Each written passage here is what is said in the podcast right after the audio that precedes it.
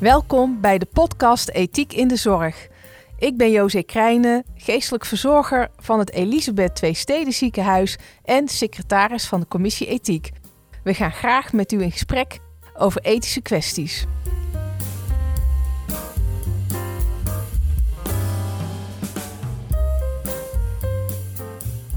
Welkom in de nieuwe podcast uh, met vandaag het thema Zie je mij? En daarvoor is in de studio Pleun Koopmans. Mm -hmm. Pleun, kun jij iets over jezelf vertellen, wat je hier doet in het ziekenhuis en wie je bent?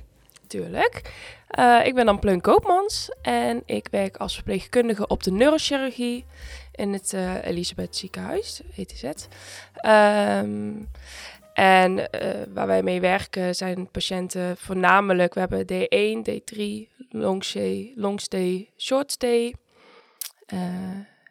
En daar zit wel wat verschil in. Uh, de short stay zijn voornamelijk patiënten die hè, wat korter liggen, rug-OK's. En de long stay, dat zijn dan patiënten die wat langer liggen, echt hersentumoren, hersenbloedingen. dus dat is een beetje de doelgroep waarmee wij mee werken. Ja. ja. En is dat een, uh, uh, het project Zie je mij is bij jullie begonnen? Kun je daar iets over vertellen, hoe jullie daar opgekomen zijn? Mm -hmm. Ja, ik zit dan in de groep Zie je mij. Wij werken op onze afdeling met werk als waarde. En dat is heel erg gericht op collega's, van wat vind je nou belangrijk in je werk? Um, en daar gaan we met elkaar in gesprek. En een tijd terug hebben wij een training gehad met een klein groepje over hoe zou je dat toe kunnen passen bij patiënten wat vinden patiënten nou belangrijk? En toen vonden we dat eigenlijk zo mooi dat we naar de teamleiding zijn gegaan van dit moet eigenlijk meer dan een kleine cursus worden en dit willen we vast gaan inzetten. Dus toen is er een werkgroep opgericht en nou, die heet Zie je mij. Uh, die is dus echt gericht op wat vindt een patiënt nou echt belangrijk. Um, in het dagelijks leven kan dat zijn Denk aan hobby's, aan werk en hoe kunnen wij daar als zorg, onze zorg als patiënten bij ons liggen, uh, onze zorg op aanpassen. Het is heel patiëntgericht eigenlijk. Ik vind dat, dat klinkt altijd heel sympathiek, hè? patiëntgericht en uh, uh, heel erg vanuit waarde ook. Hè? Dus het is niet, zeg maar, heb je alleen maar zin in hagelslag of kaas, maar van wat is voor jou echt leidend? Hè? En uh, tegelijkertijd vroeg ik me ook af, god, dat dit nu nog nodig is, anno 2022. Want daar zijn we eigenlijk al best lang mee bezig, dat patiënten centraal staan. Heb jij daar een idee over? Of, of wat was bij jullie in elk geval dan dat je denkt, dit moeten we toch echt nog extra aandacht geven? Hoe komt dat, zeg maar? Nou, wat ik denk, zorg die moet steeds sneller. Mm-hmm. We moeten zoveel mogelijk patiënten helpen. Steeds meer patiënten worden eigenlijk opgenomen, vooral na de coronaperiode. Hè. Er is een hele hoge inhaalslag die gehaald moet worden. Um, je hebt meer patiënten op het aantal verpleegkundigen, dus de, de, druk wordt hoger. En daardoor merk je ook wel dat er minder tijd is voor echt persoonsgerichte zorg. Dus ik denk dat, dat daardoor juist door de jaren heen wat minder aandacht op is gekomen. Terwijl dat wel natuurlijk de visie van het ziekenhuis is buitengewoon. Dus ik denk daarom juist dat we daar weer de aandacht op moeten gaan leggen. Ook al heb je weinig tijd, dan nog moet die patiënt centraal staan. Uh, en dat is wel soms een moeilijke zoektocht. Dat ja. kan ik me voorstellen. Ja, kun je er iets over vertellen hoe dat dan gaat in het, uh, in de, gewoon in, in het alledaagse werken? Van uh, hoe ga je dat? Hoe doe je dit dan nu? Zie je mij? Ja, we zijn nou bezig met um, een soort setup. We zetten nou eigenlijk, hè, als je PDCA hebt, zitten we in de doelfase, maar vrij aan het begin. Uh, op dit moment hebben we het nog afgebakend voor patiënten die gepland opgenomen zijn, vijf dagen of langer. Dus denk dan aan een patiënt die komt voor een craniotomie, dus een hersentumor verwijderen. Uh, een patiënt ook met een cervicale laminectomie, dus hoog in de rug, een OK. Dus patiënten waarvan we van tevoren weten, die ligt hier vijf dagen. Dus daar hebben we wel wat tijd in een opname. En dan zijn we bezig dat hè, je hebt vaste gespreksmomenten. Dus zeg, een patiënt komt op het uh, verpleegkundig spreekuur, maar ook het opnamegesprek, een zorggesprekje, een ontslaggesprek. Dat we tijdens die vaste momenten uh, vragen gaan stellen aan de patiënten. Daar zijn wij mee bezig om die te ontwikkelen en te testen. Om daarin echt te focussen van, goh, hè, u wordt nou opgenomen, maar wat vindt u nou eigenlijk thuis heel erg belangrijk? En wat er nu met u aan de hand is, uh, wat voor invloed heeft dat daarop? En hoe kunnen wij u daarbij helpen? Dus dat is zeg maar stap 1. En daarbij proberen wij ook wel collega's zoveel mogelijk te stimuleren om bijvoorbeeld tijdens zorgmomenten wat diepgaandere vragen te stellen. Dus zo proberen we daar zoveel mogelijk toe te passen. Je kunt natuurlijk tijdens een zorgmoment vragen van... Goh, hè, mooi weer buiten en uh, wat wilt u aan? Maar je kunt ook eens een vraag stellen aan een patiënt. Uh, ja, wat doet dit nou met u dat u hier ligt? Mhm. Dat zorgmoment, dat is er toch. Dus dat kun je ook een andere invulling geven. En zo proberen we dat nu toe te gaan passen op de afdeling. En, en hoe reageren patiënten erop als je ze ineens zo'n soort vraag stelt? Als je niet zegt, het is lekker weer vandaag, maar uh, wat doet dat met u dat u hier ligt? over het algemeen wel goed, denk ik. Ja, je hebt natuurlijk altijd de patiënten die daar dan heel kort, op, af op reageren. Dus dan merk je al vrij snel van, nou, deze patiënt die hoeft dit niet zo.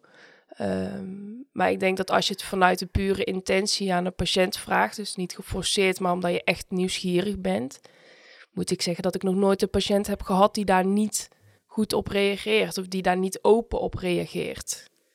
De een zal natuurlijk wat uitgebreider zijn dan de ander. Maar ik vind het ook altijd heel mooi op de een of andere manier durven patiënten bij ons alles neer te leggen. Ze kennen ons niet. Op de een of andere manier, op het moment dat een patiënt met een verpleegkundige of met een andere uh, persoon aan het praten is in het ziekenhuis, durven ze dat heel open te bespreken. Dus ik denk dat als je het vanuit de pure intentie aan de patiënt vraagt, dat je daar eigenlijk altijd wel een goed antwoord op krijgt. Ja, mooi. Ja, ik herken dat ook hoor. Dat, dat als mensen, hè, vanuit mijn vak als geestelijk verzorger, hè, dat als ik mensen vragen stel, niet bij iedereen natuurlijk, en het is ook net welke ingang je moet nemen, maar mensen vinden het vaak ontzettend fijn om even te vertellen hm. over zichzelf. Ja, ja dat merk ik. Belangstelling te krijgen. Ja, en um, uh, merk je ook dat patiënten daardoor bijvoorbeeld in de behandeling en in het ziekenhuis liggen, dat dat voor hun dan ook uh, zeg maar bij heilzaam is op het moment dat ze meer op die manier worden benaderd? Ik denk dat wel. Want dat hopen we ehm, natuurlijk. Ja, dat hopen we. Ja. En we hopen heel erg dat we vervolgens onze zorg erop aan kunnen passen. Dus bijvoorbeeld als een patiënt bij het opnamegesprek aangeeft van... Goh, ja, hè, uh, ik heb nou een hersentumor... Uh, daardoor heb ik uh, verminderde kracht in mijn benen. Maar voor mij was het zo belangrijk om te bewegen. Om te sporten. En ik deed aan hardlopen. En dat was voor mij echt mijn ding. Nu kan ik dat niet. Dan hebben wij natuurlijk ons vast protocol van... Oké, ik heb nou een cranitomie. Dan moeten we dag 1 dicht doen. Dag 2 dat doen. Maar buiten dat protocol kunnen we dan ook gaan kijken... van kunnen we misschien de fysio erbij vragen... om te oefenen met dit zodat die patiënt toch in beweging is. Of te oefenen met dat zodat die patiënt toch binnen zijn waarden en uh, belangen. Um, en andere mogelijkheden. Ja, dat wij toch onze zorg daarop aanpassen. Ja. Ja, en, en dat, ja, dat is mooi natuurlijk. En je zegt ook een beetje buiten de uh, protocollen. Hè? Kun je daar nog meer voorbeelden van geven? Ja, mijn, uh, een collega van mij, die, die vertelde op een gegeven moment dat ze een patiënt had en die kwam bij ons en natuurlijk heel veel spanning. En uh, ik moet zeggen, ik weet niet meer precies wat die patiënt had, maar die patiënt die had wel in de voorgeschiedenis ADHD, ADD, dus ook uh, psychisch had deze patiënt het wel zwaar. En thuis was zijn coping, copingmechanisme om wiet te roken. Dat bracht hem rust. Nou ja, dan heb je natuurlijk ook een beetje normen en waarden. Nou, dat ja, professioneel maakt mij het niet uit als een patiënt dat doet. Ik kan daar natuurlijk wel een hele mening over hebben, maar voor hem was dat belangrijk. Hem gaf dat rust. Uh, en bij ons op de afdeling mag dat natuurlijk niet. Logisch, uh, protocollen. Maar die patiënt die was heel erg onrustig bij ons op de afdeling. En die kon zijn plek niet vinden. Die was wat geagiteerd af en toe. Maar ja, de, heel zijn copingmechanisme viel natuurlijk weg. En toen heeft een collega van mij uitgebreid gesproken met de artsen, uh, met de apotheek. En die heeft uiteindelijk geregeld dat de familielid van die patiënt spacecake meenam naar de afdeling. Nou ja, dat is natuurlijk ver buiten de protocollen. Dat verwacht je natuurlijk niet in een ziekenhuis. Maar in overleg mocht het. En die patiënt die is kei rustig geweest de rest van de opname. En dit paste precies binnen wat voor hem belangrijk was.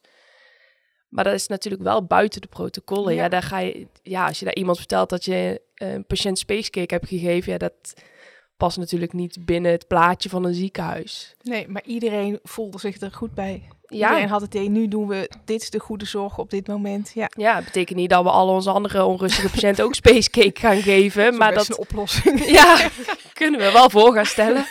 Ja, nee, maar ik snap wat Ja. je bedoelt. Ja, mooi. Heel Ja. mooi. Ja, ja en ehm maar dat zei eigenlijk dan ook nog, wat dat is een andere vraag die ik had. Van, eh, we hebben het vorige keer gehad over eh, in de podcast over agressie hè, en grensoverschrijdend gedrag. Ehm, en dat was toen, eh, dat waren echt een beetje zo van dat je mee beter moet begrenzen. En eh, wat, wat, eh, dat, was ook vanuit mensen die daar zeg maar dan op hun manier deskundig in zijn. Maar ik vroeg me ook af als mensen, want ik kan me ook voorstellen met hersenproblematiek, zodat mensen ook moeilijk gedrag kunnen vertonen, of, of onbegrepen gedrag of agressief gedrag. eh. en helpt dan deze benadering? ehm, heb je daar dan wat aan, zeg maar, om je ehm, om de ander te proberen te zien? Ja, ehm, patiënten hè, die hebben natuurlijk neurologische problemen. en NAH, niet aangeboren hersenletsel. Dus dat kan inderdaad wel zorgen voor eh, extra agitatie of ontremd gedrag. Dus daar hebben we zeker wel op de afdeling ervaring mee. Ik denk wel natuurlijk in een andere maat als bijvoorbeeld een NPU. Ja. Ik moet zeggen, het is bij ons niet heel vaak echt fysieke agressie.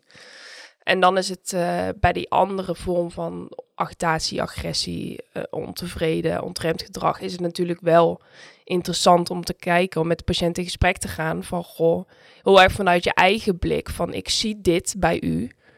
Waar komt dat vandaan? Nou ja, in sommige gevallen kan het gewoon puur zijn omdat een patiënt op een bepaalde plek een tumor heeft. Ja, dan kan een patiënt daar vrij weinig aan doen.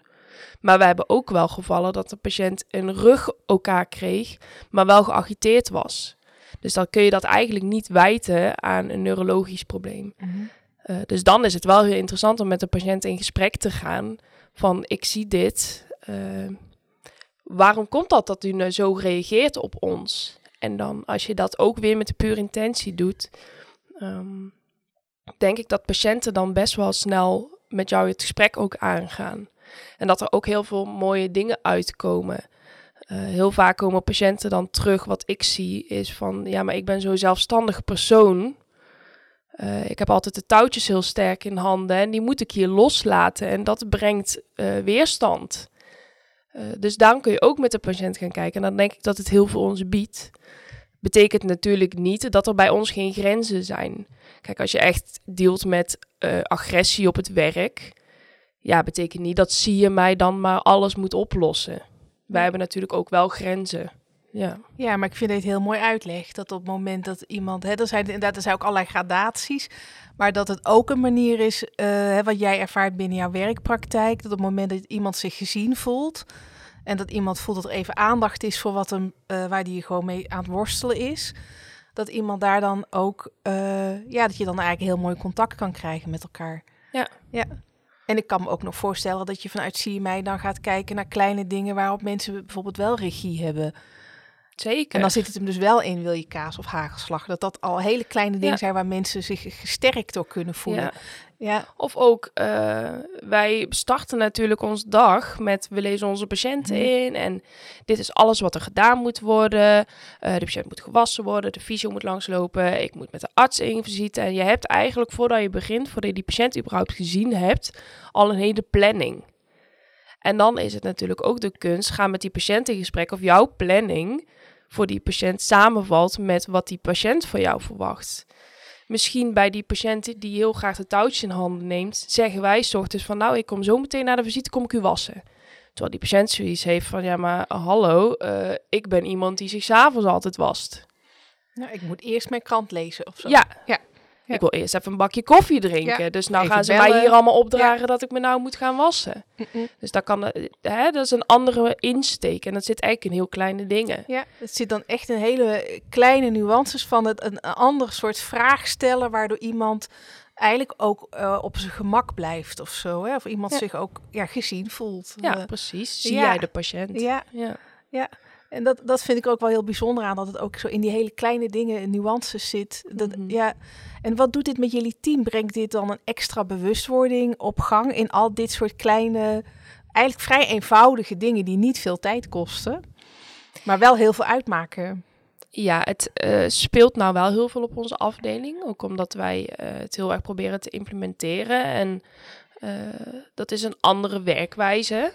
Andere manier van focussen. En natuurlijk de ene collega die zegt van ja, maar als ik er iets bewust over nadenk, dan merk ik dat ik het eigenlijk altijd wel doe. Terwijl een andere collega zegt van misschien moet ik hier wat bewuster mee bezig zijn. maar ik hoop vooral dat hè, doordat wij als werkgroep dit neerzetten, dat collega's ook met meer plezier werken. Hè, soms is het zo druk op een afdeling, uh, vooral bij ons op de neurochirurgie kan de zorgzwaarte echt heel erg hoog liggen, dat je af en toe aan het eind van een dienst wel eens denkt van nou, ik heb zoveel moeten doen, maar ik heb eigenlijk gewoon totaal geen tijd gehad voor mijn patiënt. Ik heb die, niet de zorg kunnen leveren aan mijn patiënt die ik wilde leveren, omdat ik geen psychosociale zorg heb kunnen leveren. En dan is het wel mooi als je met collega's gaat kijken van binnen de beperkte tijd die we hebben, hoe kun je dat dan toch doen? En dan merk ik wel dat collega's daar heel veel meerwaarde in zien en dus ook met meer plezier hun dag hebben bekeken. Ja. Dat ze, dat ze het inherente goed van hun werk, dus het contact met de patiënt en de goede zorg kunnen geven, dat ze dat hierdoor juist weer ervaren dan. Ja, want uiteindelijk uh, denk ik dat bij 90% van de collega's, eigenlijk bij iedereen, dat het belangrijkste is van ons werk. Dat dat iets is waar ze het meest tegenaan lopen van tegenwoordig heb je zo weinig tijd voor de persoon in plaats van de patiënt. Uh, dus dat proberen we terug te brengen. Hm. Er zijn hier, jullie zijn hier uh, vanuit de verpleging mee bezig. Zijn andere zorgmedewerkers hier ook mee bezig op jullie afdeling? Ja, we hebben Vera ook al bij ons. Uh, dat is dan een project uh, waar ze dadelijk over gaat vertellen. Uh, en dat loopt heel erg nauw met ons, dus dat merk je. En je merkt wel dat binnen het ziekenhuis daar heel veel aandacht voor is. Hè? Jullie komen nou naar ons toe, hè? het wordt wat kenbaarder. patiëntenparticipatie is een ziekenhuisbrede werkgroep, daar zit ik ook in, onder andere dat is natuurlijk ook heel erg gefocust op hoe kunnen we die patiënt meer betrekken. Dus ik denk dat dit überhaupt wel een onderwerp is wat heel erg speelt binnen het ziekenhuis. Ja, en ik denk ook dat die systeemdruk van de snelheid en zo ook niet iets is wat zomaar opgelost wordt hè, de komende tijd. Nee. Maar op het moment dat je dan op deze manier toch nog heel veel goeds kan doen, ja. dat komt ten iedereen dan ten goede. Dat is wel. Uh, ja. Het is een heel sympathieke en uh, ik vind het een heel intelligente manier van uh, met patiënten omgaan, zeg maar zo. Ja, het is echt super heel mooi. Ja, ja. ja, het geeft veel voldoening. Ja, vandaar ook dat wij ook naar jullie toe kwamen vanuit de commissie ethiek van goh, wat bijzonder. Ja. Ik denk, oh nee, ik kan nog één vraagje. Kun je ook wel eens bijziend zijn? Ja, dus als je zegt, zie je mij, zie je, kun je, wanneer weet je dat je het goed ziet voor de, bij de ander? Ik denk dat het juist heel veel navraag is. Uh, gisteren hadden we tijdens kennisdeelmoment over zie je mij. En uh, daar was een patiënt die werd opgenomen, heel veel spanning. Nou, we hadden wat extra vrije bedden, heel zeldzaam bij ons, maar dat hadden we. Dus oké, dan leggen we die patiënt in plaats van op een meerpersoonskamer op een eenpersoonskamer. Nou, we gaan wat buiten de bezoektijden. Die partner mag er iets langer bij zijn. En toen zei op een gegeven moment de collega: Nou, dan stellen we toch gewoon voor dat die partner blijft slapen. Rooming in, want dat kan. En toen zei ik ook van ja, maar ga eens met die patiënt in gesprek. In plaats van dat jij er al met een oplossing komt, ga eens met die patiënt in gesprek van goh, hè, het is heel spannend voor u en uh, wat zou u nou helpen? Dus ik denk dat vooral die open vragen stellen is. En juist niet vanuit je eigen ideeën naar de patiënt gaan, maar heel veel navraag erna doen. En ik denk dat je dan dat uh, niet bijziend kan zijn. Ja, nou, mooi ook, ook hoe je dat uitlegt. Ja? ja, dat je niet vanuit je goede bedoelingen eigenlijk zorg gaat verlenen waar een ander niet op zit, uh, op dat men niet bij gebaat is, zeg maar. Ja. Of andere wensen heeft. Ja, ja, ja. ja. en dat uh, zorgt ook wel dat je niet onnodig werk gaat verrichten. Ja, ik zat ook net te denken, leidt dit nou tot meer passende zorg? Hè? Dat is ook zo'n groot ding, hè? Van uh, hoe komen we nou tot de goede zorg en uh, ja, ook binnen beperkte middelen, maar dat je toch de, de denk je ook dat dit dan ja, dat, dat, dat, want het staat een beetje tegenover elkaar. Aan de ene kant de waarde van de mensen en de andere kant efficiënt werken. Mm -hmm. Maar is dit iets wat elkaar versterkt? Of, of nou ja, het, het, zal genuanceerd liggen denk ik. Maar... Ja, dat is heel lastig. Ik Ja. denk dat je in sommige situaties ben je gewoon meer tijd aan de patiënt kwijt. En Mm. uiteindelijk kunnen wij aan ons hoofd gaan vragen van mogen wij meer tijd? Die gaan we gewoon niet krijgen. Dat kan tegenwoordig gewoon niet. Ehm, maar ik denk wel dat je in sommige gevallen ook het juist heel veel tijd oplevert. Ehm, een patiënt die kan soms heel veel aandacht vragen, wat oké is. Terwijl als je daar even aandacht aan geeft, is de patiënt daarbij gebaat en levert het ons ook meer tijd op. Dus ik denk dat het heel genuanceerd is. En als mensen gezien worden, dan zijn ze rustiger ook. Hè? Dan, Ja. eh, ja. Nou, dat is natuurlijk niet het doel om ons uiteindelijk tijd te Jullie moeten allemaal besparen. rustig Maar zijn. Jullie Ja. moeten allemaal rustig zijn. ja, hè, we gaan je aandacht geven en dan moet je Lekker, rustig dan zijn. Lekker rustig en dan wordt het weer heel instrumenteel. Nee, maar het, het Nee. wordt heel gauw neergezet van oh, dan moeten we weer iets extra's doen en dan gaat het weer extra tijd kosten. En dat is natuurlijk niet per se het doel. Nee, ik snap het helemaal. Ik, en, eh, nou, we gaan eh, over naar jouw collega Vera. Maar heel erg bedankt, eh, Pleun, omdat je dit zo mooi aan ons uitlegt. We gaan in de Week van de Reflectie aandacht aan jullie project besteden. Ja. We hebben twee ethieklunches ervoor. En we gaan ook aan mensen jullie vragenlijst geven. Die is ook gebaseerd op positieve gezondheid. En mensen kunnen zich altijd tot jou wenden hè, als ze meer informatie willen. En jullie gaan nog doorbouwen komend jaar. Wat je zei, we zijn net begonnen en eh, jullie zijn blij met de resultaten. Ja, zeker. Ja, Ja. Ze kunnen altijd iemand van onze werkgroep eh, opzoeken. Ja. Zeker. Nou, Ja. fantastisch. Dankjewel. Dankjewel.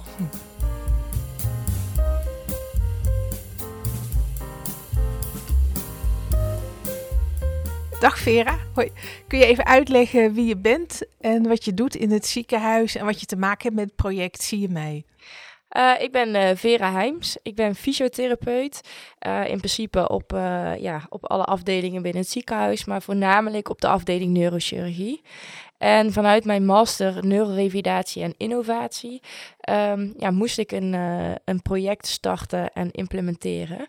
En ja, door het werken op de afdeling was ik eigenlijk al overtuigd van het gedachtegoed van ja, de persoon achter de patiënt zien. En ehm, ja, toen kwam ik erachter dat er al een heel mooi project draaide op de afdeling, namelijk Zie je mij.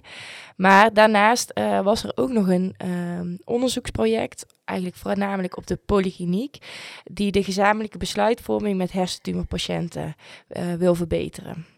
En eh, door in overleg te gaan met eh, ja, alle betrokkenen eigenlijk, kwamen we erachter van het zou wel heel mooi zijn als we dat ook kunnen voortzetten op de afdeling. Dus niet alleen op de polykliniek, maar dat we ook kunnen kijken van nou, hoe kunnen we dat op de afdeling voortzetten. En, ehm, want het onderzoeksproject wat op de polykliniek eh, draait, dat gaat eigenlijk over hoe kunnen we de gezamenlijke besluitvorming verbeteren door meer informatie, persoonlijke informatie over de patiënt te delen. En daarvoor gebruiken zij de Goings On app. En dat is een app die, ehm, waarin de patiënt kan aangeven wat is voor mij belangrijk in het leven en hoe gaat het eigenlijk met mij. Eh, en die gegevens die worden gedeeld met het behandelend team. Voor het onderzoeksproject is dat dus alleen op de polykliniek. Dus dat gaat dan eigenlijk vooral met de verpleegkundig specialist en de neurochirurg. En zij kunnen dan kijken van wat is nou de be- beste behandelmogelijkheid. Hè, want de arts is natuurlijk specialist in, op medisch gebied, maar de patiënt die is specialist in zijn eigen lichaam. En zo hebben we eigenlijk gekeken van hoe kunnen we dat dus ook naar de afdeling krijgen. Nou, die eh, gegevens, hè, dus die persoonlijke informatie, die wordt gedeeld in een dashboard. En daar, daar komt dus eigenlijk te staan van ja, wat is voor die patiënt belangrijk en hoe gaat het met de patiënt. Eh, en dat hebben we nu dus ook op de afdeling. Dus als er zo'n patiënt eh, komt, kunnen we dus inzien van hoe gaat het daarmee en wat is voor hem of haar belangrijk. En zo kunnen we de zorg daar ook steeds beter op afstemmen. Klinkt geweldig. ja, ja. En hoe reageren patiënten? Hoe, hoe, wat doet dat met het contact, zeg maar? Eh, Ik, ten eerste wat ik me afvraag, je deelt dingen met elkaar. Vinden patiënten dat oké? Dat al hun informatie dan gedeeld wordt met eh, verschillende hulpverleners? Ja, het is nu natuurlijk nog in onderzoeksverband. Dus patiënten moeten wel toestemming geven om, dit, eh, ja, om die informatie te kunnen delen. En over het algemeen merk je dat ze daar juist heel blij mee zijn. Dat ze hun verhaal kunnen delen en ook kunnen laten zien van ja, dit ben ik en dit is voor mij juist heel belangrijk. Eh, dus vaak zie je dat ze dat wel ja, juist heel graag willen doen. Dus het werkt eigenlijk positief, merk je op mensen uit. Dat ze zich daardoor ook weer dat gezien voelen. Ja, wat je Ja. merkt, eh, wat patiënten aangeven. Kijk, het is natuurlijk wel een extra belasting om ook die gegevens in te vullen. Uh, maar we zijn het wel aan het doorontwikkelen dat het ook steeds makkelijker wordt voor patiënten om uh, de gegevens in te vullen en bij te houden.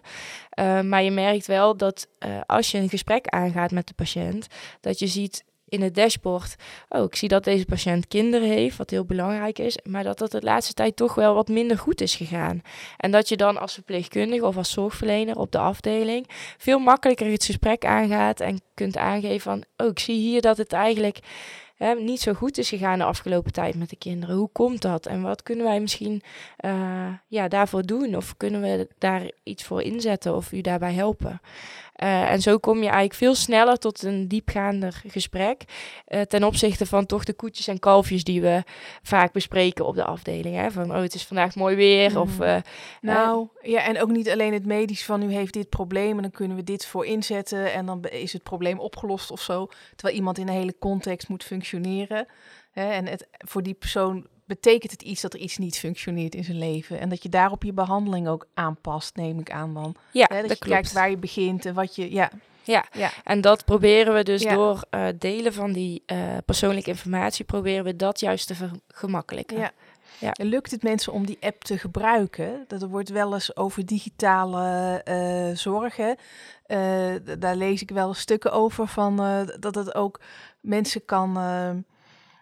Weet je, dat niet iedereen dat goed kan gebruiken. Dus dat het ook een soort van. Het is bedoeld om het eigenlijk toegankelijker te maken, de zorg. Maar er zijn ook mensen die een beetje digibeet zijn of gewoon niet zo vaardig. En, of geen mantelzorger hebben ook die hun daarbij kan helpen. Hè? Dan, dan, heb je daar ervaringen mee? Ja, we hebben wel de app die is getest met laaggeletterden. Dus Mhm. uh, hij zit in principe heel erg simpel in elkaar. Maar we merken natuurlijk wel dat patiënten met een hersentumor ook cognitieve problemen kunnen Mhm. hebben. En dat het soms dan heel lastig is om uh, ja, zulke gegevens ook in te vullen. Um, op dit moment betrekken we dan voornamelijk de mantelzorger. Kijken of het dan wel haalbaar is om die app bij te houden. Uh, maar we staan nog echt in de kinderschoenen, uh, ook met de app. Dus uh, we hebben nog niet voor iedereen een passende oplossing. Oké, ja, maar misschien dat het ook nog de andere kant op werkt, zat ik net te denken. Dat juist met plaatjes werken en met digitale dingen, dat voor sommige mensen dat misschien nog makkelijker is om uit te leggen wie ze zijn. En dan een heel verhaal te moeten houden, verbaal of zo. Ja, klopt. In de Ja. app werken we inderdaad ook met plaatjes of met foto's. Hè. Dus uh, patiënten kunnen aan hun doel of aan hun uh, belangrijke uh, activiteit in het dagelijks leven kunnen zij een foto toevoegen. En dat maakt het ook juist nog heel erg sprekend. Ook voor de zorgverlener hè, die uh, dat inzichtelijk heeft. Um, maar ja, ook dat lukt gewoon nog niet voor iedereen. Um, wat wel zo is, als het gros van de patiënten het wel lukt en dat ook op die manier met de arts bespreekt, komt er bij de arts ook wat meer, um, ja, eigenlijk uh, bewustwording van, oh ja, dit, het, het, persoonlijke stuk van de patiënt is ook heel erg belangrijk. En dat moet ik in mijn uh, gesprek met de patiënt ook aanhalen.